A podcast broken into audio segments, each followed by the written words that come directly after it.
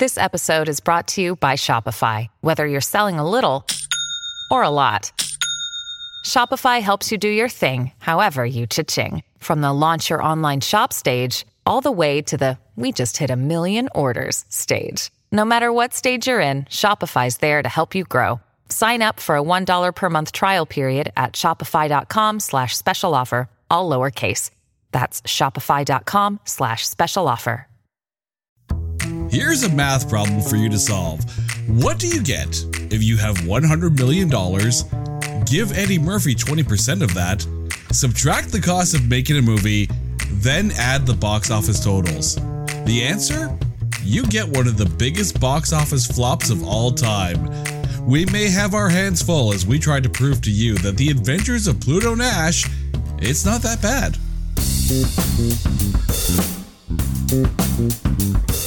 Welcome, welcome, welcome to this edition of It's Not That Bad, the podcast that looks for A grades in B movies. Now, I am going to fully admit before we even start with this movie that this may be one of the toughest episodes we have handled on this show yet because we are talking 2002's The Adventures of Pluto Nash.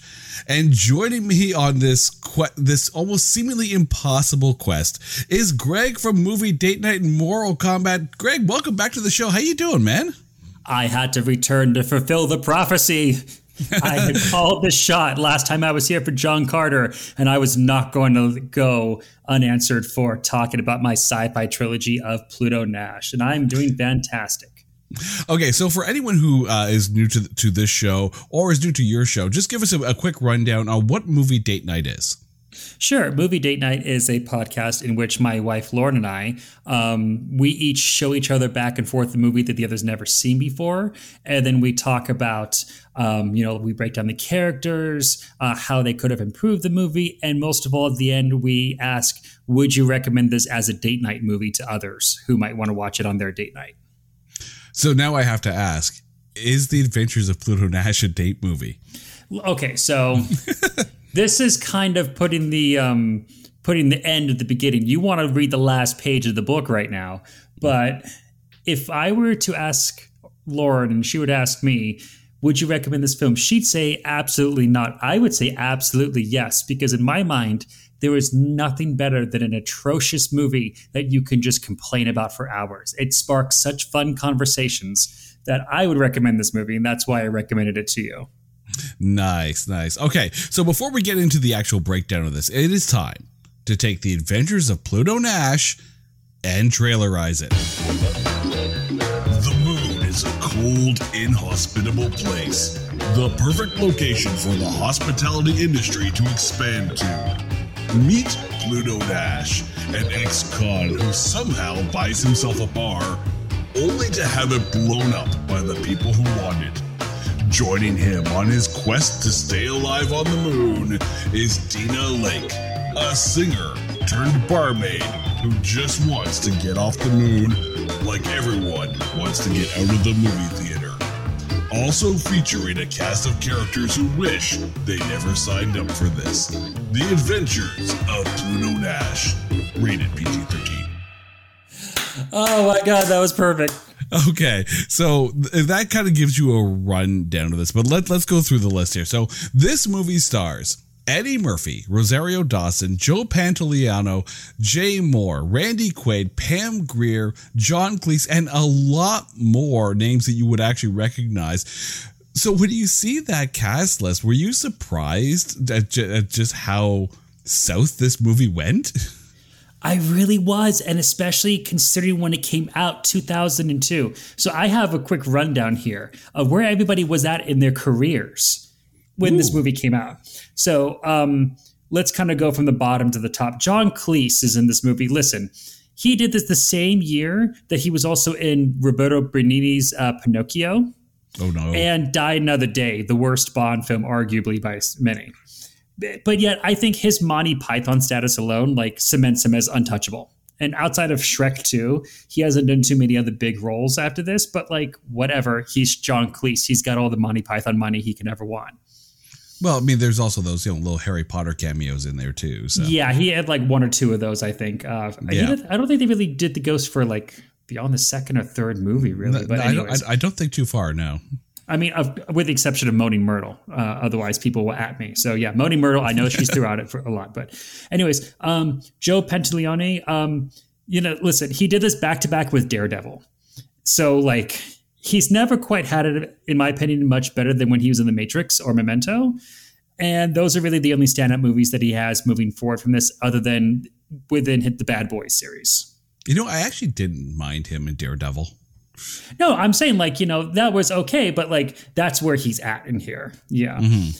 Luis Guzman, listen, he's on par for this film, no complaints. Peter Boyle, still doing Everybody Loves Raymond at this point, with his few small roles here and there. Like, I think around the same time, he did Father Time in the Santa Claus 2, uh, which, by the way, also totally breaks my mind since he was also, I realized, in the Santa Claus 1 as Tim Allen's boss. So I'm thinking that he somehow knocked Father Time off of his roof and replaced Father Time. And I want to see that movie, which I call the holiday replacements, where all the current holiday figures replace their previous um, uh, entrance. Jay Mohr, who plays um, Tony Francis in this movie, this essentially killed his movie career because he went from he went almost completely to TV after this. Before this, he was actually in some pretty good movies like Pay It Forward, 200 Cigarettes, Small Soldiers, Jerry Maguire. This is the last major movie that he was in where he actually could say, I was one of the top five billed or so. So I feel like this one really killed his chance in movies and he just went straight to TV. Rosario Dawson, this is the same year she did Men in Black 2. So she's on a lot of people's radars. She goes on to do Girls Live, eventually Sin City, Rent. So her star, her star is really rising. And this, uh, correct me if I'm wrong, this was shortly after she was also in Josie and the Pussycats. Yeah, well, a couple years after, but yeah, re- within about five years, I think. But yeah, so she's really starting to make a name for herself and get out there and become not so much a face, but more of a household name, I think. Um, my notes here, uh, I must have been really angry with this movie because I wrote this while watching the movie. I said Randy Quaid, Human Nightmare, whose last good year was 96 97 when he made Independence Day and the last tolerable Cousin Eddie run on Vegas Vacation. Yeah, yeah. It's been a while since Randy Quaid was mm, good. Yeah. And then last but not least, we have Eddie Murphy, who around this time, he was really just starting to lose his mojo with movies like Showtime, I Spy, Daddy Daycare, and also he was trying to run his own claymation show called The PJs, which I admittedly I do love, but he, he was kind of becoming more and more of a one trick pony in people's eyes. We're like, okay, we get it. We get that Murphy voice and how he, you know, gets a little bit excited, and that's kind of his acting go to. Yeah, just get back to Gumby and we'll be fine. Yeah. One of the interesting things, though, is is when you see the list of people who could have been in this movie but weren't. it breaks my heart. Yeah, and in the role of Dina Lake, uh, it was J Lo, Jennifer Lopez, and Halle Berry both turned down the role that Rosario Dawson finally took. Uh, for Halle Berry, it was a scheduling thing. Jennifer Lopez probably actually read the script, um, but but but when you take a look at those two actresses, could you uh, could you actually see either of them do a better job than Rosario Dawson? No, I think Rosario Dawson did really well with what she was given. You know, they have the expression, you can't polish a turd. And I think this is the best chance that she had to do so. You know, I think that considering the character that she has and how little backstory there is there, if you watch her through the scenes, she seems to be one of the few people who's actually at least enjoying herself on set. Mm-hmm. Now, this movie, of course, was in developmental hell since 1983. And at one point, even Harrison Ford was rumored to be involved. So, and that would have just been very, very, very odd. Uh, eventually directed by Ron Underwood. Now, if, if the name sounds familiar, that's because he's directed Tremors and City Slickers.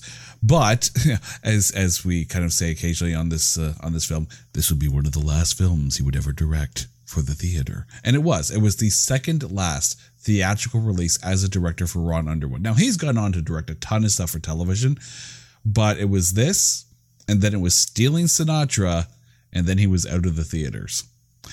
It was also written by Neil Cuthbert. Uh, this this would be the last film he ever wrote. but this uh, his filmography as a writer is not that big. But you've got names like Mystery Men and the screenplay for Hocus Pocus on there, so there uh, there is some good comedic writing you know talent mm-hmm. in Neil Cuthbert. Um, but we'll talk about whether he actually accomplished that a little bit later. And then there's the box office. We mentioned at the top of the show that this had a $100 million budget. Domestically, it made $4.4 million. Worldwide, seven. Seven. And, and listen, I was part of that domestic box office. I saw this in theaters. I was psyched for this movie to came out. And this is the same year that I got my driver's license. So, you know, a little bit of that kind of teenage freedom. I can go to the movies whenever I want. I'm going to go see all the movies that I want. And even walking out of the theater as a 16 year old, I was like, wow, that sucked. so. when, I'll admit, I never saw it in the theaters. And neither did a lot of other people because when this debuted yeah. on the August 16th, 2002 weekend, it debuted in 10th 10th with mm-hmm. with a gross of 2.182 million dollars. To give you an idea of what the box office like who was actually at the top, Triple X was still at the top in its second oh, week. Such a good movie. Making 22 million. The highest grossing debut that week was Blue Crush. Yes, the Kate Bosworth, Michelle Rodriguez surfing movie debuted at number 3 with 14 million. Signs was in number two, still making 19 million. That was in wow. its third week. Going down, you've got like Spy Kids 2, Austin Powers and Goldmember. And it's okay, just to put this into perspective here.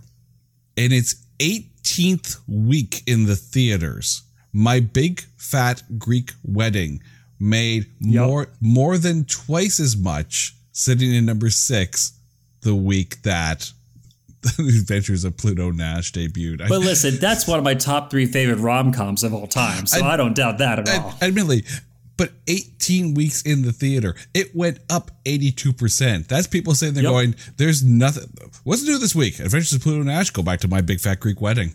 Heck yeah. uh, as far as accolades go, quote unquote accolades, at the Razzies that year, it was nominated for Worst Picture, Eddie Murphy for Worst Actor, Worst Screen Couple for him and himself, and Worst Director and Worst Screenplay. Didn't win any of them though. The worst movie that year was Swept Away. The yeah, worst, that one like swept the Razzies. It looked oh, like. Worst couple was Adriano uh, Giannini and Madonna for Swept Away. Worst director was Guy Ritchie for Swept Away. Worst actor and I kind of have to agree with this one Roberto Benigni for Pinocchio. Mm-hmm.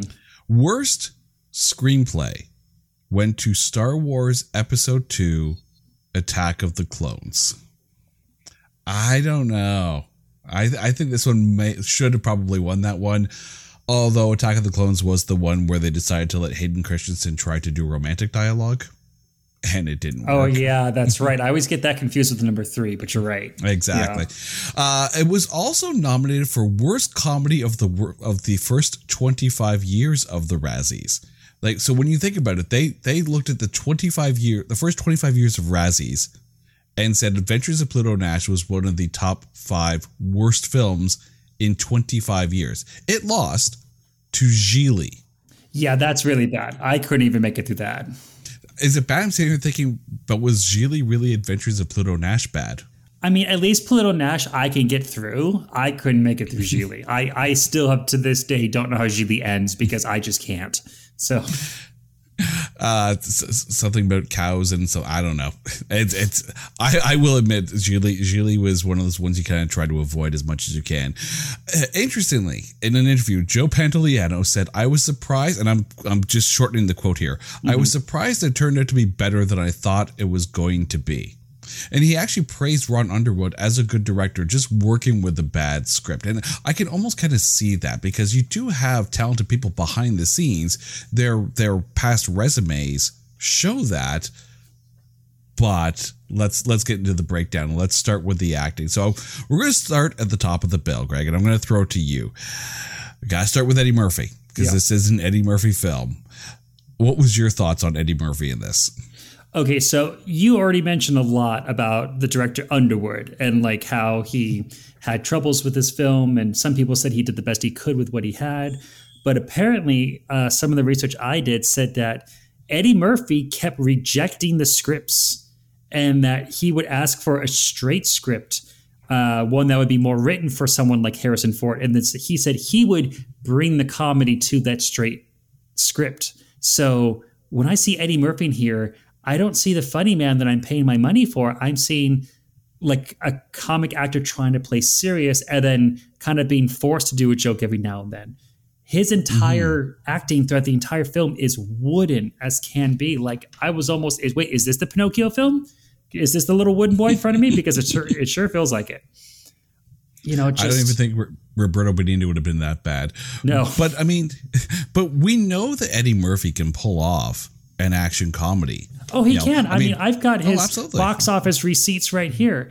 First, he earns three million for Shrek, then Mm-hmm. twenty million for Doctor Dolittle Twenty million he got paid for Pluto Nash. But then they're like, oh wait, no, he's not the Golden Goose after all. Ten million for Shrek Two, four million for Shrek Forever After, seven point five for Tower Heist. But he can do action comedies. Like that's in his repertoire. But just this one, he just kept like rejecting the script, saying, No, no, no, I got this, I got this. And it's like, no, you don't got this. How about you go with the script that people wrote with you in mind at this point, or rewrote with you in mind and accept those rather than just, ah, I'll do it on the I'll do it on the evening. I'll do it on the night. And that's the thing. We've seen it with Beverly Hills Cop and the, the subsequent sequels. Mm-hmm. We've seen it with the Golden Child. I mean, I think the Golden Child. Oh like my god, those, the like, Golden Child, yes. Right? One of those classic films where you sit there and you, can't, you kind of overlook it, but it is a good action comedy, even though it's a bit mm-hmm. more on the action side than kind of like a Beverly Hills Cop. You know, at no point is he, you know, you know, shoving bananas up tailpipes. You know, but if if if, if someone says the golden child and you don't respond with I I I I, I, want the knife, you know, it's like and it's one of those things where he he has been you know like the driving force behind a lot of movies you know i mean really who do you quote more in shrek shrek or donkey Oh, Donkey, hundred percent. Right so there's a lot of there's a lot of hollywood muscle that eddie murphy is able to throw around but sometimes it's one of those things where maybe you, he shouldn't be throwing it around because if you have someone who's poo-pooing on everything else that's kind of going on like if you're shooting down the script and the director it's going to affect kind of everybody else. And you're right, it was very wooden, and I don't think the movie really knew what it wanted to be. Yeah, I agree. I think that okay, it's interesting that you said that um that first of all Harrison Ford was originally attached to do this back in the 80s because technically if you think about this this could be like a weird Han Solo fan fiction. Mm-hmm. You know, because Pluto Nash is known to be a a rim hopper, which is a kind of smuggler. So like you could just turn, you know, oh, I did Sea Tranquility into I did the Kessel Run. And like it's the same character essentially, you know, bragging about, oh, I'm the best smuggler, I got all the hideouts and stuff like that. So already you have like the cool uh, kind of action bad boy there. Yeah, you can add some comedy that's no problem, but just I don't know, something about I think it was just a, a, a butting of heads of how the director wanted to do it versus how the star wanted to do it, and just that obstinance for neither one of them to really give up, and the lack of trust between those two parties that just kind of causes to like you know failure to launch. Hmm And the funny thing is, like, even though we know that Harrison Ford was apparently rumored to be attached to this at, at some point, I don't even know if if Harrison Ford would be good in this because, you know, if the movie's supposed to be a comedy, I mean, yes, Harrison Ford can be, you know, funny, but I don't know if Harrison Ford. Uh, maybe Indiana Jones and the Last Crusade, but even that's more on the action comedy side of things. But you know, I think of Harrison Ford, and you know, you think of a bit more serious, a bit more grounded. You know, Yeah, I was just thinking like if you put Harrison Ford onto the sets here for Pluto Nash, my mind's immediately going to go, oh, Blade Runner. This is like Blade Runner 2, right? Yeah, I, I could see that a bit, but it would have to be a lot darker and a lot better directed for that.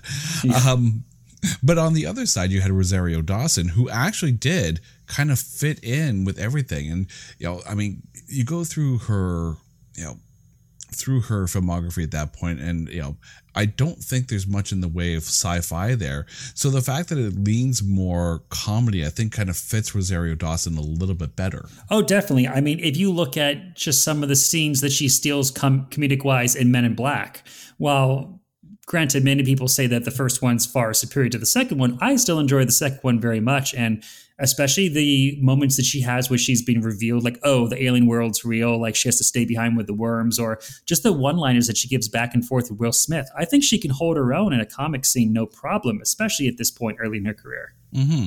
And I think it's one of those things where, you know, it, it, like you said, it's earlier in her career. So she's not trying to, you know pull any strings. She's there to do the best job possible with the script and the director that's there trying to make the scenes work. And it's you know if if if eddie murphy is sitting there trying to change a bunch of stuff right? You know she she worked really really hard to make those scenes work given everything else that's going on. Yeah like i said she had an ever-changing script she had a character who was just, I want to get off the moon because I didn't want to be here in the first place, but I have no money. Like, other than that, we don't know why she left Earth in the first place. Just randomly, she's here. Now she wants to leave. That's all we really get out of her. And that's that's a nothing character. You know, she's essentially um, sexy lamp. You know, throughout most of the film, but yet she still makes it fun and engaging and while yes, you can say that, oh, well, in most of the scenes, she is just really being something pretty to look at, something for Eddie Murphy to rescue. The few moments where she does get a scene, like when they first go to the um, the hideaway that's on like some moon crater where it was his old base, and that French maid is clearly set on like in activate sexual encounter mode. The look that she gives Eddie Murphy of like, oh really, this is this is what you do that that look right there just kind of told me everything about what's going on in her head, what she's trying to portray to him, about like her feelings and opinions about this. And she's a great actress. Like the mm-hmm. little bit that she has, she make, makes gold out of. Uh, although I do have to say that "Sexy Lamp" has to be the title of the Brick Tamland biography. Yeah. but yeah, um, it's it even when she first meets Eddie Murphy in in the bar and she's trying to get a job as a singer and you know you know she kind of name drops her father and because they were in the joint together and you just see the disappointment in the fact that yeah okay well that was the, that was the last card I had. I knew it was going to work mm-hmm. anyway. So one of those like I I was writing this wasn't going to work there's so much like there's so much thought into the way that she handles these lines, even though the lines aren't great to begin with, but there's so much thought and a lot more depth into Dana Lake, and that's that's a thanks to Rosario Dawson. I really cannot picture what a Jennifer Lopez would be like in that role. It just it just would not work. No, you're right. And especially going back to that scene you were just mentioning, when Pluto Nash says, Nope, sorry, she has a line that she says to herself, like, Thanks a lot, Dad. And like mm-hmm. in there, you immediately get the entire back history of like, oh, my dad always exaggerates. He always lies. He always like changes the story around to make himself look better. Cause she's essentially saying to Pluto Nash, my father saved your life. And goes, no, I saved your dad's life. Peace out. You know? Mm-hmm. so just that one line of thanks a lot, dad, to herself builds so much character for her, builds so much backstory that the script did not have. And that's mm-hmm. how, yeah, she's amazing with this. You, you're you're bang on with that. That one line it sets up, you know, not just you know her her personality. It sets up the way she initially interacts with Eddie Murphy, uh, the disdain, like you like you pointed out when they get to Far Side, and and the the the, the maid is set to Oopsie, uh, like the, that's what it's called, Oopsie, yeah. Oopsie, yeah.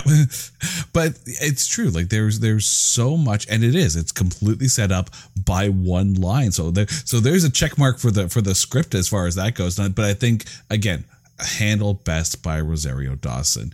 Now, we we, we got to jump to Bruno. You do realize we have we have to talk can, about Randy Quaid. Just because otherwise my nerd nerdness will not let me rest. Can we call it the Return to Bruno so that way I can have the um the uh, uh, Bruce Willis record in my head? It's the Return. I think, I think I'd be happier if Bruce Willis was Bruno Right. this. But it it is interesting because you know I I get the whole droid as joke thing. You know it's a it's okay it's way over the top. Um, I would almost say I'd be happier. And if you remember the guy who was like you know Lando Calrissian's uh, droid partner at Cloud City with the the whole like reverse Geordi La Forge headband going on Oh that yeah. guy would have been a much better Bruno. Uh, the jokes, it, it's funny. Bruno, I think, is the more comedic of the characters because in this movie, in this comedy movie starring someone who is arguably a comedy legend, mm-hmm. Eddie Murphy is not the funniest person in this. I think Randy Quaid is actually, you know, at least Bruno is funnier than Pluto Nash in this, and that's saying a lot. Hundred percent agree. Everything about everything that comes out of Bruno's mouth is funny, and he has so many funny scenes that like arguably serve no purpose that you can easily cut, but they're there because they're funny. Like when they go to the casino and the one slot machine start. Eddie Murphy just says to him, "Wait right here. We're gonna go talk to the concierge." Okay, and then a slot machine comes up to him, and they have like this weird robosexual exchange and it's just funny in how he interacts with it and how he you know keeps talking about his own love and sex life at the very end he talks about how he can't be with a french maid because he's a 110 voltage she's a 220 and an adapter makes it so he can't feel anything like Which, that's which just may be the funniest line in the damn movie. yeah, Which is, but like right there, he steals the punchline at the very end of the film. After that, the only thing the film has left to do is just listen to the uh, the song that Dina Lake is singing, and then just watch Eddie Murphy smoke a cigar. That's it. Yep. The film essentially ends with a Randy Quaid joke, and that's saying something. Bruno may be, and this may be going out a limb here, Bruno may be the horniest robot in science fiction history, Yes, right right up there with R2D2 who keeps who keeps whipping it out and sticking it into things. he's even hornier than the humping robot from Robot Chicken, the one that Oh, just goes up and just starts humping stuff. He's even hornier than that. I, I'm so happy you mentioned Robot Chicken because I had to go back and watch that episode from season four where they they did uh, yeah, the Pluto Nash Day. Yeah. It's ugh. I can just imagine what that was like when they saw the two million dollar opening weekend. Now, one thing I, I want to talk about Bruno's appearance though, because something really, really bothered me this Okay. time through. So, whenever Bruno or any other android speaks, there's this kind of metallic echo or reverberation in the voice that tells the audience this is not a human being, this is not a flesh and blood person, this is a robot, right? They also move in a very stiff, quote, robotic fashion. And they always have this weird. They have they either have the worst wig in the world on, or they have like this kind of like LED light up strip on the back of their head, mm-hmm. right? So like everything when you look at them and listen to them says, "I'm a robot. I'm a robot. I'm a robot." Bruno has this suit on, and I don't know if you noticed this, but the stitching is rivets. He literally has bolts and rivets along the stitching of his suit, and it just bothered me. He looks like a Frankenstein monster instead of a robot with that outfit. I, I I will admit that they they did you know they, they completely pitch shifted his voice to make it sound like he was you know one of Cher's backup singers Yeah. during turn back time but I, I never actually noticed the rivets but but I'd have to go back and watch it again surprised I'd have to go back and watch it again No, just if- just Google Bruno from Pluto Nash. You'll find the picture. Like, Yeah, but but I mean that's I that's actually kind of clever as far as the costuming department goes. But yeah, like much like most other things in this film, they're really kind of hammering over the head with a bunch of things. Um, I I didn't mind the. Uh, the, the, the, the auto the auto pitch or the auto correct they had on the uh, on the voice because oh, I thought that Yeah. was fun.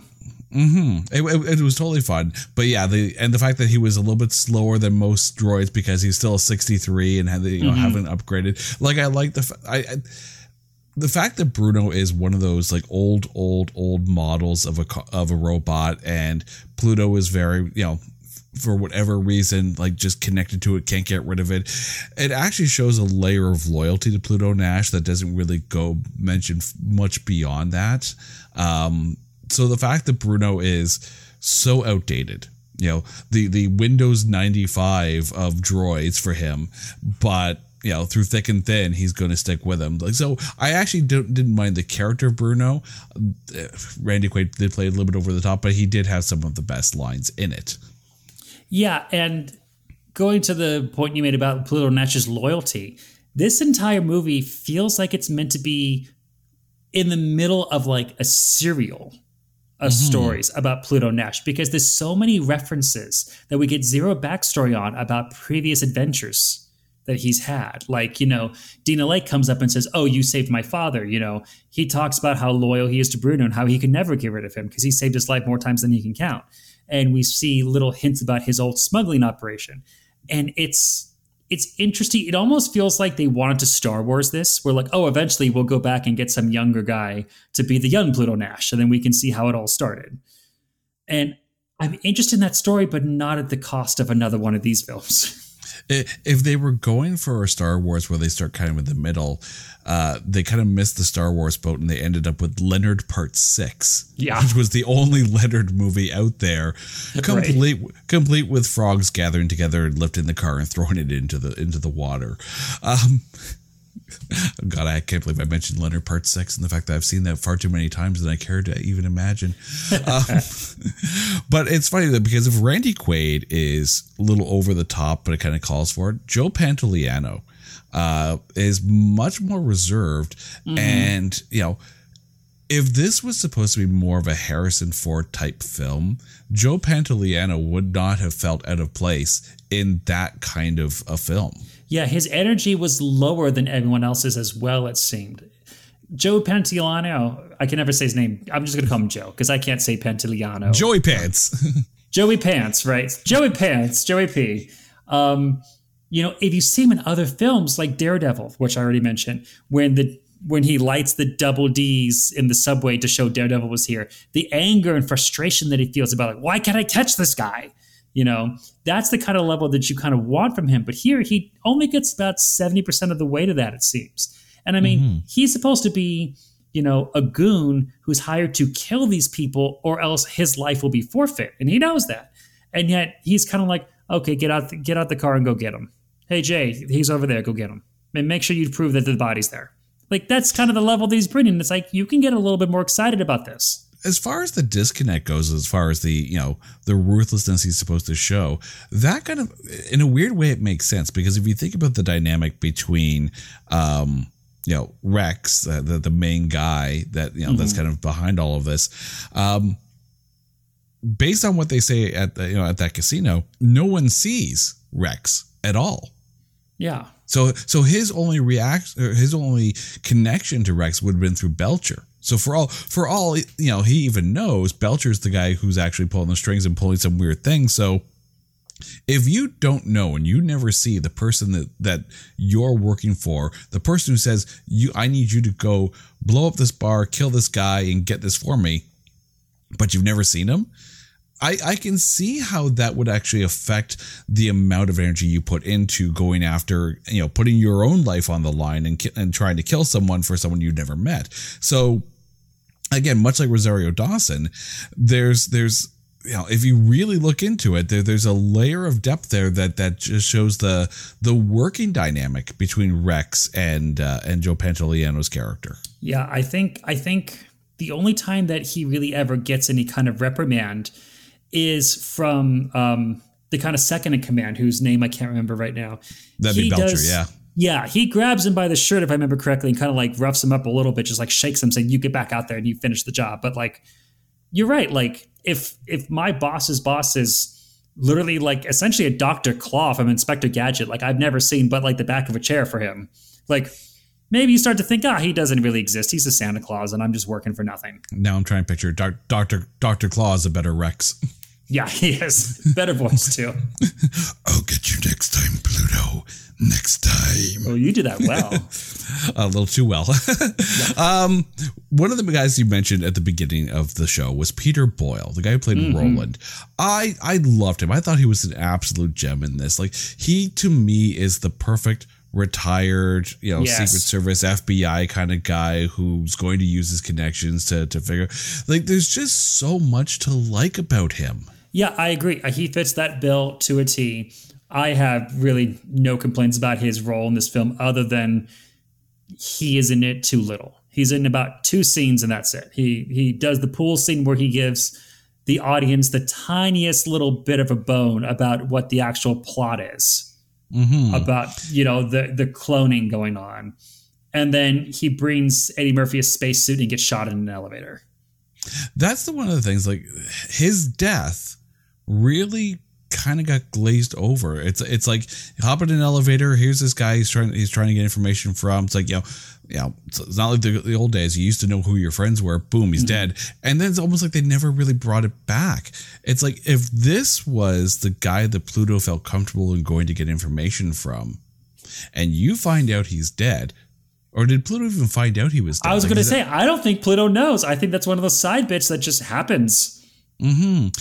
There are there's there's these little threads that like they pull they pull this pull this and nothing ever happens with it because it, it is it's a grandiose film, but they try to condense it to because apparently the original cut of this was three hours long. Ah. And then of course they had to scale it back and do massive reshoots. So yeah, it's there's so much missing from this, and I think Roland is definitely one of those characters that needed to be explored more. I mean, he feels like the old partner that Pluto's been it through through forever with. You know, like um, when I when I look at him, I'm actually reminded of the character Sullivan from the Uncharted series. You know, he's the guy who used to go on adventures and now he stays on the boat, handles the radio, and pulls the car around when you need him to. Mm-hmm. Kind of guy, you know, like yeah, he's a little bit too old to actually be in the rough, like running gun part, but he still wants to be part of the adventure, even if it means that he's got to put down the uh, vending machine pizza for two seconds. I, I really wish they'd explored that that that Roland Pluto relationship. Like like was Roland uh, you know like Pluto's point guy when he got out of the got out of the joint? Did Roland know uh, Dina Lake's father? Because of course, like you know, they had spent time together in in, in prison. Like, there's so much more that they could have done with Roland, and they right. had the perfect guy for it. Like more Peter Boyle makes this a better movie. Right. I mean, if you ask me, I think the relationship, especially considering it's Peter Boyle, might have been that one time Peter Boyle, aka Roland, did like a dirty cop thing where he took a payment and looked the other way, and that's when Pluto Nash caught him, or Pluto Nash was part of that. And so that's how mm. they kind of have that history, that kind of trust of like, well, I can bust you for this, but I can bust you for this back equally. You know, you tell on me, I tell on you. And that kind of builds a friendship. So I think, yeah, like I said, it feels like a serial that we're only in the middle of. We get this tiny little glimpse of these, honestly, potentially fantastic character backstories. And we get none of that. Is it weird I can actually see a, like a Pluto Nash franchise as more of a film noir? Mm-hmm. Oh, definitely.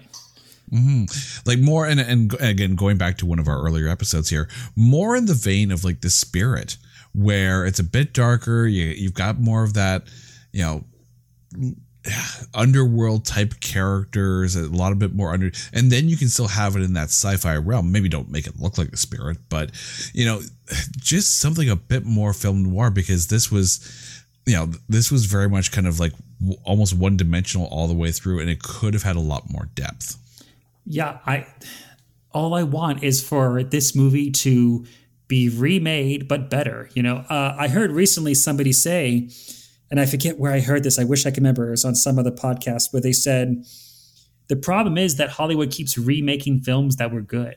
Why don't we try to remake films that were bad but fix them? Because there's great gems there and great potential, but no one wants to tap them because if it proved it failed once, no one would take the chance on it again. But I think this is one where they actually does deserve that second chance. Mm-hmm. And the thing is, you know, before we get into talking about Jay Mohr and the rest of the cast here, as I was watching this, um, it reminded me of one of the uh, the characters uh, in a series of books that was written by uh, sci-fi author Ben Bova. Uh, it's the Sam Gunn character, and I, I just want to read you a very quick description uh, of Sam Gunn. And it's, it's not long, but it says former NASA employee, astronaut, entrepreneur, and interstellar rascal. When not hitting the sack in zero gravity with an evil seductress, he's out convincing Earthside moneybags to buy up interplanetary real estate. Now tell me, that doesn't sound like what they maybe they wanted to do with with Pluto Nash. That's if you didn't tell me that was Sam Gunn, I would say that's Pluto Nash to a T. Mm-hmm. Yeah. And that, and that's it. Like you have characters that are written that that would very much inspire a Pluto Nash. There's the Sam Gunn series that's done by Ben Bova. It's two books. You can get them both in the the Sam Gunn omnibus. Harry Harrison. Um, most people probably uh, recognize him as the author of the book Make Room, Make Room, which was then turned into the movie Soylent Green. His two of his biggest book series were The Stainless Steel Rat and Bill the Galactic Hero, and both of them both of those characters had characteristics that you could easily put into a Pluto Nash series, which, by the way, for the record, I have been wishing for a stainless steel rat TV series, Netflix series, movie, whatever they got to do with this. That that needs to happen. But I would be fine is if they if they took the world of Pluto Nash, borrowed from Sam Gunn, the Stainless Steel Rat, or Bill the Galactic Hero, and made a much better production. Anyone who does this now, you're welcome.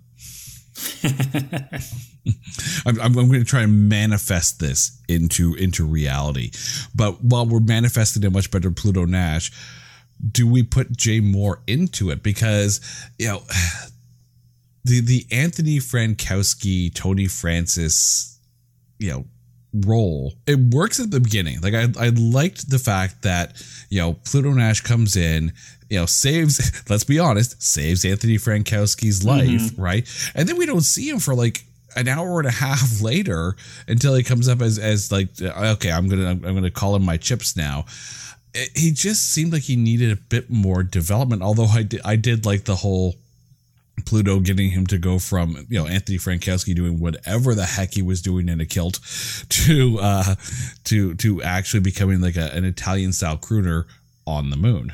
I actually I disagree. I think that that was just the right level that they gave him there, where it shows Pluto having some kind of an initial friendship or relationship with him. He does something that benefits Anthony, aka Tony, and you know, he saves his life. And then later he comes back and says, Hey, I saved your life. You owe me one.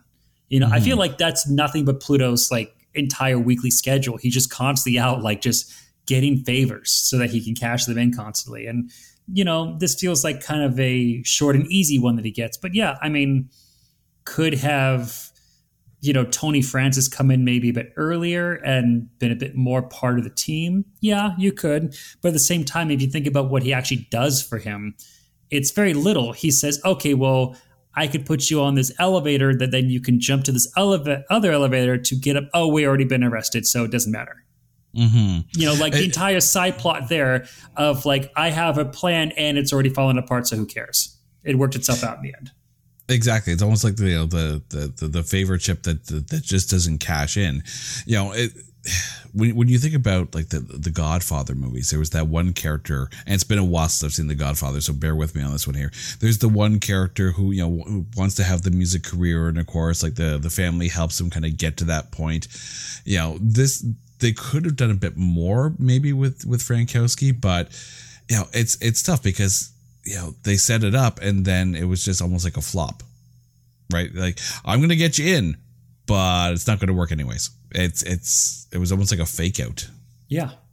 Well same thing also with when they have rosario dawson go to break out bruno from like the little you know casino jail. He eddie murphy literally gives her money and says go bail him out and let's go.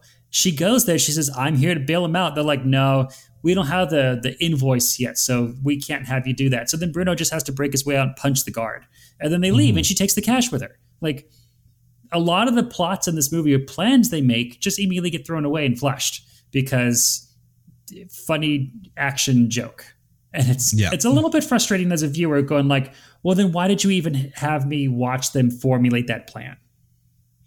Again one of those like you know those threads that were pulled that just you know ne- either never you know made to completion or just threads that weren't really attached to anything.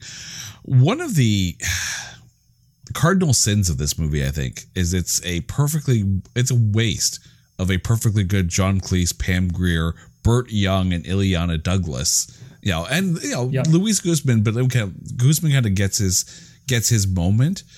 Um but a I I smiled so much seeing Burt Young in that opening scene. Yeah, so then they watch it like Paulie, Paulie's in this, but but again, it's one of those characters where it's like I wish we had seen more of Burt Young. Yes, I recognize there's like the eight year gap between when Burt Young happens and then like you know Pluto's bar becomes the biggest thing on on you know on that side of the moon.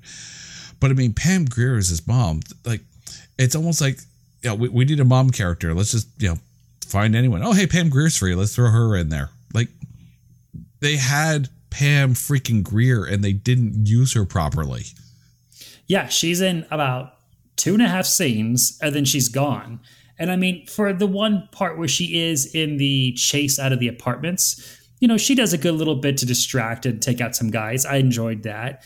But then all we really see afterwards is just her on a video call, just saying, Pluto, look out. And it's like, you had Pam Grier. Why can't she come back and be like, I figured you would meet up at the casino, so I came to help? Like, that would have been so great if she came in as the cavalry at the very end of the film. But no, they, it really feels like they, the constant production was like, oh, we found out we have Pam Grier for a day. How much can we squeeze her in? In a day's worth of shooting. I, I don't know if the, the entire Pam Grier thing was to try to humanize Pluto Nash or not. But yeah, you're right. Like more Pam Grier, just like more Peter Boyle, right? Like if you're going to create this big world with all these colorful characters, you've got to develop them and make them mean something. Peter Boyle worked well in the fact that you know he meant something and when he died i kind of wish that, that it had affected more that kind of happened down the road pam grier you could have taken and left her or and that's that's the script. That's not her. John Cleese, however, I did enjoy as that uh, as the AI of the car. He was kind of fun with it, but you know, I mean, he's the perfect guy for that. I don't know who you would replace him with, but it, it still felt like just a waste of John Cleese. You want you almost wanted more of that. Yeah, I even have a solution for how you can have more of him because when the car crashes and Joey Pants is there he John Cleese's program is saying, "Hey, come get me out of this thing. Take me with you. I have information about the guys you're looking for," which means that he could be removed. If they had taken John Cleese's robot programming with them, you could then have him essentially plug into any other machine, and then now he inhabits that machine. How great would it be if they plugged him into that um, slot machine that was hidden on Bruno, or into the elevator, and then he can hack that and make the elevator rise and fall? there's a lot of ways you could have sci-fied him into any other situation out of that car exploding. But once again, I feel like John Cleese, we have you for a day in between shootings for Die Another Day as R. So what can we do with you? Well, I can put you in front of a blue screen wearing a chauffeur's hat, and you can read these lines. It'll take about three hours. Mm-hmm. And the sad thing is, it's like, I mean, Pam Grier, Burt Young, Illeana Douglas, like they weren't even in the trailer. No. John Cleese was in the trailer. Yeah, he's a so, big part of the advertisement. He's one of the mm-hmm. reasons I went to go see it. Well, absolutely, because you see you see John Cleese on screen, you know, comedy fans are going to want to see it. Like this is one of those things that justified this being a comedy, and yet all of a sudden it's like, yeah, John Cleese is done in about 10 minutes. Like, no.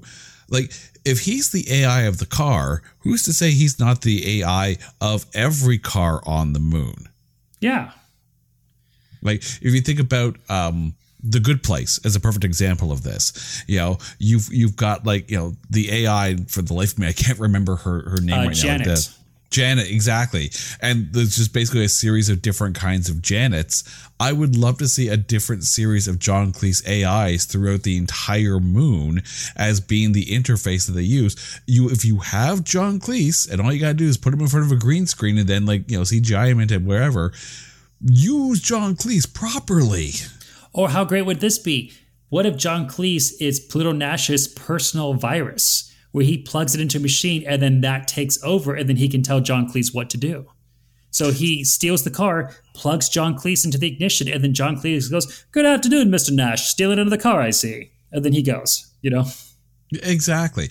Like just more of because if you're gonna put him in the trailer, he's gotta it's gotta be big, right? It has to be because it's John freaking Cleese. And you're basically yeah. you're clearly using his, you know, the weight of his career as a way to push this as a comedy movie. And it, it felt almost like a letdown how little John Cleese we got.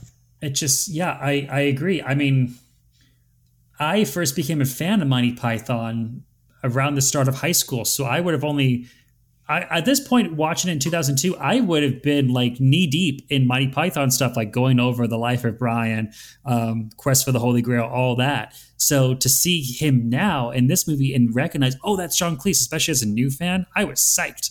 But then, yeah, he's uh, he maybe has five minutes of on screen time, and that's it out of this mm-hmm. 90 minute movie. I mean, really admitted, admittedly, he's some of the funniest five minutes of the film. I'll, oh, I'll absolutely. that. But it's John Cleese. It's hard not to.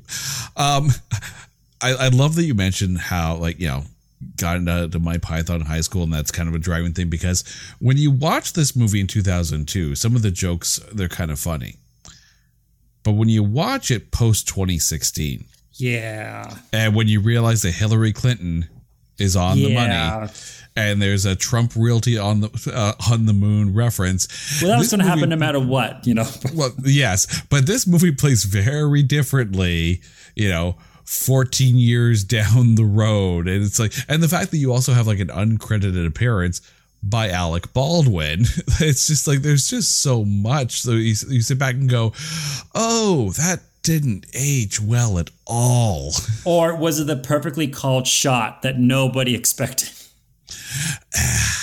I, I don't know. I, I don't think you know anyone is going to sit there and say, "Well, Pluto Nash kind of Simpsoned the future out of this," right. but only the Simpsons can Simpson the future. But the there's some references there where you're just like, "Oh, well, that aged interestingly." Mm-hmm. Um, let's let's talk about Ron Underwood here uh, as far as the directing goes because we've mentioned that this script has been um, not the best you know, it, you know when Joe Pantoliano is basically saying like, yeah, it turned out better than I thought because the, the, they weren't working with much, and it's not the director. You know, how how do you how do you as a director, an accomplished director who has done very like City Slickers is a classic. It's an absolute classic. Mm-hmm. Oh yeah. You know, and then you have to sit there and look at the script and go, "Oh, we're doing this today." Like like to you, how was this film directed? I think this film was directed where. Okay, so the way I view this, for a while, I was a substitute teacher. Uh, and, you know, being a substitute teacher, you go into a classroom with essentially a script of like, here's how the day should go. Here's, you should hit this point and then this point and then this point. And if it all goes well, it'll all be done by the end of the day and you won't have, they won't have to worry about homework. But then there's always that one or two students who's like, nope, not doing that. And they just choose to disrupt everything. And you're constantly trying to guide the ship back. I feel like that's kind of what was going on here. I feel like he had a lot of forces, Eddie Murphy especially, trying to guide the ship away from that, trying to derail the lesson plan. And he just kept trying to pull it back towards what his vision was, what he wanted to do, and just I don't want to say the expression "too many cooks royals the spoils the soup" because I don't really think it's that exactly, but it's kind of along that way of, you know, when one hand pulls the steering wheel to the left and one hand pulls to the right, you end up in a tree. Yeah, no, it's the the script didn't do them any favors whatsoever because as we, as we mentioned before you have these tangents these angles the, these storylines where they start to go somewhere and then they don't right? It felt to me, and this is kind of more of on a script point kind of thing, is that they tried their their best to create this, you know, oh wacky wacky zany things happen on the moon, but instead it's almost like they needed to develop Pluto Nash more as a character because mm-hmm. it felt more to me like okay so all these crazy things are happening and eddie murphy has to deal with it you know no no, like who's Pluto Nash? Why should I care about him? You know, we got a little bit of that in, the, in that opening scene, and as we're watching that opening scene where he comes into, you know, kind of throw a little bit of his reputation around to to to save Tony Francis there, you know, I'm like, okay, this isn't too bad. This isn't too bad, and then it just got wacky and zany, you know, with you know everything from horny bodyguard robots to you know made droids set to oopsie to you know deaths that that led to nowhere and and unused characters and who the hell is this person? Like f- narrow it down narrow it down, make us care about Pluto Nash, tell us who Pluto Nash is, rather than just say, hey, he's this guy, he owns this bar, and why should I care that it just got blown up? Like, why? Just You know, the other interesting thing about this film is that I just kind of realized.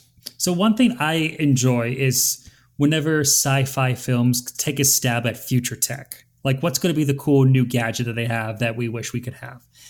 And if you think about it, this movie, one of the crutches that it has is the future tech, where whenever we start to like kind of wane and like, oh, I kind of don't care about continuing this movie, this character's boring, they add some cool new technology that like, oh, that interested me again. Like just when the the investigations get a little slow and Pluto Nash has already run away for a couple times. Then they had that scene where he meets Peter Boyle. It's kind of a boring conversation. Oh, but the pool balls reset themselves on the billiards table. That's interesting. Or then they go to the holographic body sculpting, uh, you know, clinic, I guess you'd say, where you With can Illeana see the, Douglas, yeah. yeah, where you can see who, by the way, I love anything that she's in. I absolutely love her. Um, But you know, you can see. Oh, it's funny because you can see what your body would look like with this type or that type, and he makes jokes about like Rosario Dawson's booty and all that. But every time that they needed like a little kind of you know adrenaline kick to the film, they're like, ah, just throw in a new piece of technology that people can look at, including, of course, the uh, the hover car that John Cleese is a part of. That's just really uh, a souped up uh, tech injection into the film. Mm-hmm. It, it literally felt like they had like certain points where it's like, okay, you know, bar explodes, um, chase scene, uh, go go to you know bunker on far side, and then get to get to casino and and beat Rex, and then how do you fill out an hour and a half? And and when you realize this movie was originally three hours long, it's like how how much more did they try to fit in there? Like, Right. and the fact that there were rewrites and and reshoots, it's like part of me is actually curious to see that three hour It cut. must be that part of it was him in prison because so much backstory is referenced of him being in prison and knowing all these different people. That has to be part of it. hmm I I will give them credit though. Um, like in some of those scene setting flyovers of the moon kind of thing, where you see like all of you know the the city and whatnot, like that kind of stuff looked really really cool. Oh yeah, um, even though some of the sets and and maybe this was just me right on a technical standpoint is that the lighting of everything felt just flat there was no dynamic lighting. There was no if this is supposed to be the moon and you know we're looking at the you know basically what's the underworld of the moon right? Discount mafia and people you know you know doing dastardly deeds to get their hands on on proper real estate and whatnot. It's like okay that's fine. Light it like that. Don't light it flat and make it feel like some you know one set comedy kind of thing yeah. At at one point, I agree. The lighting was very flat, and it's like, does this movie have seasonal effectiveness disorder? Is this movie depressed? Like, you can choose to have a day cycle and a night cycle on the moon. That's okay. Have some scenes that are dark and some scenes that are well lit. Like, don't just grade in the middle and call it a day. hmm And that's the thing. Like when they go to Far Side, which is clearly, you know, for lack of a better term, the dark side of the moon, right? Make it feel that way. Like everything, nothing felt different. So when they go to Farside to to to get to Pluto's hideout, it feels like every other place that they've been at, and it's like I I, I don't see how this you know is you know, this isn't you hunkering down. This isn't you in hiding. This is just you on set D. yeah, it's just you going to your scene. summer home, essentially. Mm-hmm. And then while all this is going on, there's this music playing throughout the whole thing that that that feels kind of. Is it me or did the score feel like an afterthought in this? Oh, I hated the score. At the very beginning, my notes say this movie starts with a bad 2000s rap remix of Blue Moon. Within five seconds, I wanted to quit. Mm-hmm. you know, the only the only part of the score I enjoyed at all was at one point they have uh, kind of a remix for "Dancing in the Moonlight" or like a cover for "Dancing in the Moonlight," and like, okay, this is enjoyable, but the rest of it just was not. and and even the orchestral score, uh, which was done by John Powell, and Mm-hmm. it, you know, it's it's not like he's you know, he doesn't know how to make movies. Like he did the scores for uh, Solo, the Star Wars story, How to Train Your Dragon, Mars Needs Moms, X Men Last Stand. Oh, don't bring up Mars Needs Moms to me. Uh, I, I, I actually have in brackets in my notes another box office bomb, and, and I'm sure one day somewhere down the road we'll probably end up doing a Mars Needs Moms kind of episode. But you know, Mars Needs Moms, the score was never the problem with that one, but it really felt like, and this is the same year that he did the score for the Bourne Identity. So it's oh, it's not okay, right? So it's not like we're talking like a you know, it's not like they hit the stock music and, and just filled it with whatever they could. They had like a, a you know a really good composer at the helm. It just it I don't know, maybe it's because everything else was going on that everything else just kind of felt out of place as it was. I don't know.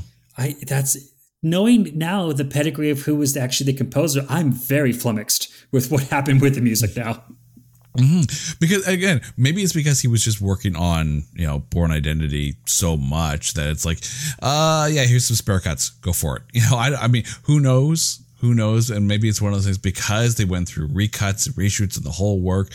You know, you wonder how much of that affects what it. I, I again, I would. I'm curious. I am curious what a three-hour Pluto Nash movie would look like.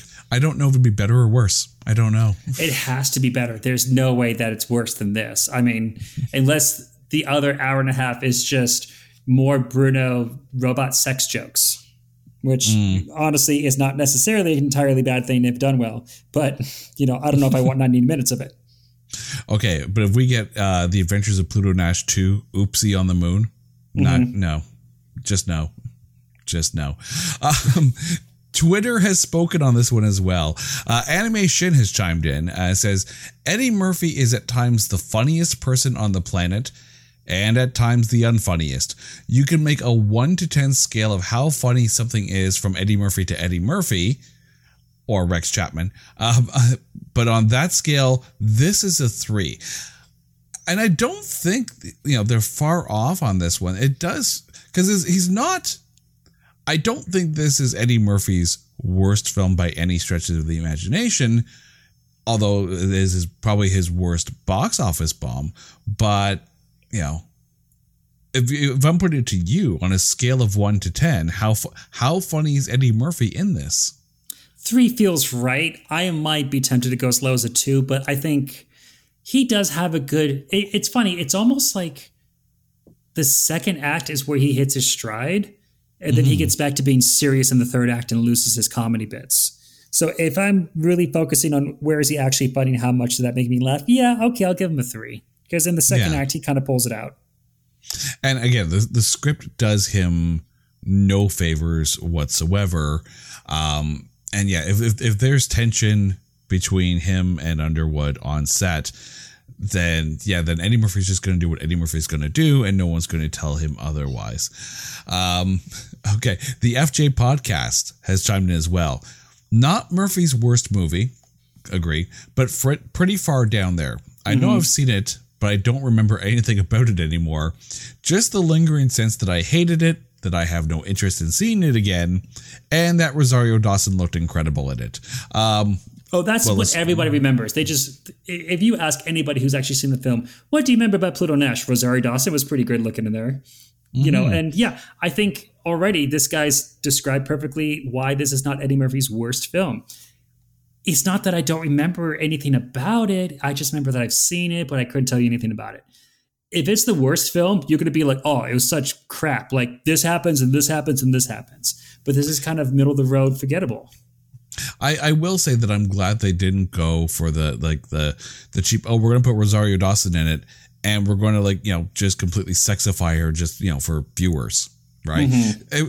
It, her costuming, uh, like everything is just like it's it's in character. It it feels right. It's it's not it's it's not over the top, right? Rosario Dawson is great in this. She looks great in this. She acts good in this. Like you can't go wrong with Rosario Dawson.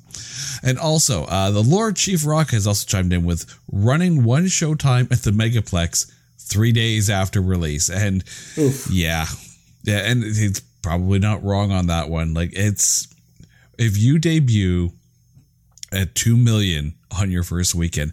The only movie that comes to mind, and I'm talking as far as a major release goes, that probably fared worse, and and then you even have to take in um, the difference in what year it came out on. The first movie that comes to mind is Jem and the Holograms. Oh yeah, that was serves, a bad one. Yeah, it was out of the theater. I think in the first week. You know what movie did better than Pluto Nash? The Black Knight that's I'm just putting it out there. The Black Knight with um, oh, what's his name? Martin Martin Lawrence. That did mm-hmm. better than Pluto Nash. And it's like I love space more than medieval, and yet I'll watch the Black Knight before I watch Pluto Nash again. Oh, geez, I am surprised that we have gotten through the, we, we have talked for over an hour about the adventures of Pluto Nash, which is, I'm sure, more than anyone, you know, has ever thought about talking about the adventures of Pluto Nash. But it comes to the point where, Greg, it's time to name your MVP, if there is one, of the adventures of Pluto Nash. It's kind of not. Okay, so I have an honorable mention and then an MVP. Honorable mention goes to John Cleese because he has such a short runtime, but he does so great with and so enjoyable with what he does have and what he does present in this film. But I think the only MVP really worth mentioning is poor, poor Rosario Dawson, whose knees must be seriously killing her from carrying the entire film on her back. I I I weighed this between two people. And Rosario Dawson was one of them because I agree she's an absolute gem in this film, despite everything. But not a hologram. But not not a no, not oh God. You you know what's going to happen, eh? That that gem in the hologram it's gonna, it's going to be a show in 2022 that we have to do i fully recognize that. I'm down. But but my mvp has to go to joe pantoliano. Wow. There's there's just I mean, yes, he doesn't make it to the end. Sorry, spoilers, but there's just something about his character in that in the world that they're supposed to be in you know, lunar underworld dealings, right? And he's, you know, the, the, the, for lack of a better term, the hired muscle by Rex and whatnot. He is the one guy in all of this. You know, maybe aside from Peter Boyle, who I loved, I thought he was great, but the one character who, if you changed everything else about this movie, he'd be the one guy I don't want changed. He's perfect in that role. Um, if, if if it was flushed out more and given more more weight, I would still want Joe Pantoliano in that role. But yeah, Rosario Dawson definitely gets uh, gets an honorable mention. But yeah, no, for me for me it's jo- it's Joe. It's Joe Pantoliano. Nice. Now, before we wrap up, I have one thing that I have to mention before Otherwise, my nerddom rage will just overflow and I'll explode. the entire conceit of this movie is stupid. So, Alec Baldwin is supposed to be this mafioso guy who decides, I'm going to make a clone so that I can control him. And it'll be a clone of like someone who's got the skills to be able to run this operation. So that way, like, I'll have an alibi and this guy can do all my bidding for him. And yet, the clone clearly is able to turn around and kill him. Wouldn't it make much more sense to get a top of the line robot that you can control that doesn't sound like a robot? I thought it would have been genius if, because all the robots has that weird kind of auto tune thing, like the Cher auto tune. Wouldn't it be genius if at the very end, you the chair turns around and sure it could be Eddie Murphy that looks like Pluto Nash, that's fine. But instead of being a clone, he's a robot, just super top of the line, where he doesn't sound robotic, but he has a super strength. And at the very end, Bruno even mentions when Eddie Murphy makes him manager, no robot's ever been in management before. So it would have been a special surprise to have a robot be a mob boss that actually turned on Alec Baldwin. So just saying that the entire thing of being a clone, like, oh, I'm gonna make a clone so I can control it. Oh, it killed me.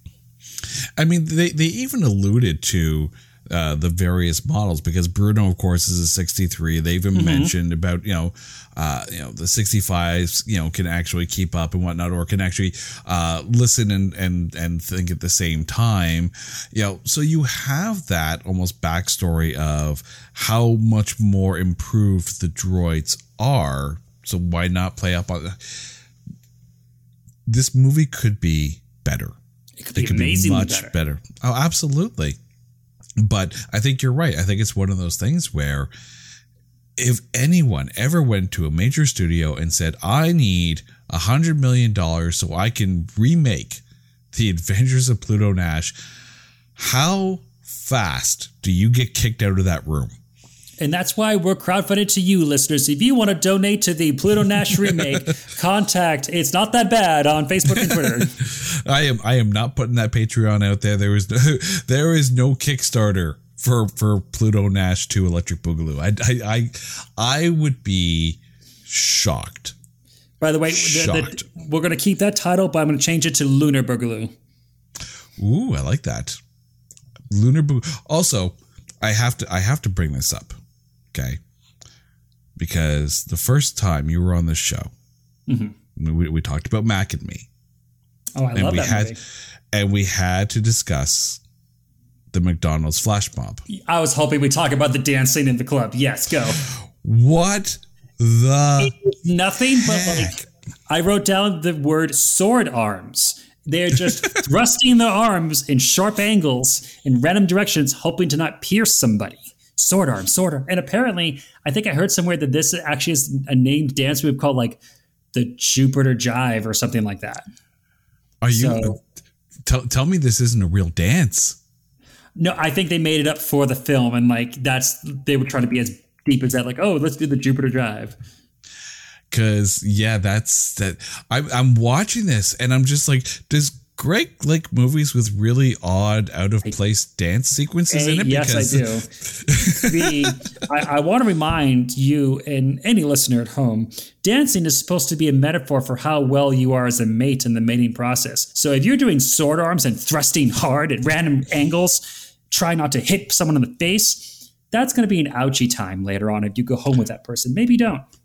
Eh, the last thing you want. It, it, it felt like a Klingon mating ritual. I'm not going to lie. It Yeah. was just, it was very violent and very and very very upfront there. And yeah, Like it's not successful if you don't break at least three bones. You know. it, it, it was almost as bad. Like because it was so so out there, you almost wanted someone beforehand to go. And now in time on sprockets will be dodge. Oh, yes. Uh, uh, by the way, if they ever make a Sprockets movie, Oh, Dana Carvey would still be perfect for that. Are you kidding me? if they ever do a Sprockets movie, but Sprockets is as you know set to you know to the music of Rammstein, you're picturing it now, aren't you? I really am. It's beautiful. Greg, thank you so much for this. Uh, where can listeners find Movie Date Night? Thank you very much for having me. Yes, you can find Movie Date Night or Movie Date Night on Facebook and Twitter at Movie Date Night, and also I'm part of the Mortal Kombat group, uh, and that can be found uh, at Mortal Kombat, uh, Facebook and Twitter. And a reminder to any of those who are listening uh, soon on December the 17th, we are doing a charity stream where we are going to play a D&D game, and listeners can actually donate to affect the game. You can pay something like $5 to give someone a health potion, to summon a dragon, to randomly cast magic missile to attack everybody, whatever you want. It all goes towards a good cause for mental health awareness. And if you've been listening to the Major Mixtape podcast, you've heard that promo as well. So be sure to to tune in for that one. Greg, thank you so much for this. Uh, hey, anytime you have a really bad movie you want to watch that hopefully that hopefully I've has a looked an dance entire scene. library shelf of that. Don't tempt me with a good time. Okay, but it's got to have a dance scene though. It has to have a dance scene. Ooh, challenge accepted.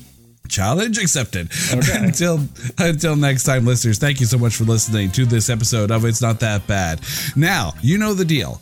If there is a movie out there that you think is unfairly maligned or is so bad, much like this one, that we can barely find anything good to talk about it, hit us up on Twitter at Not That Bad Cast. Put it out there. We'll even invite you on the show if you're up for it, and we'll di- dissect it, and we'll find the A grades and B movies. This is It's Not That Bad. Until next time, take care.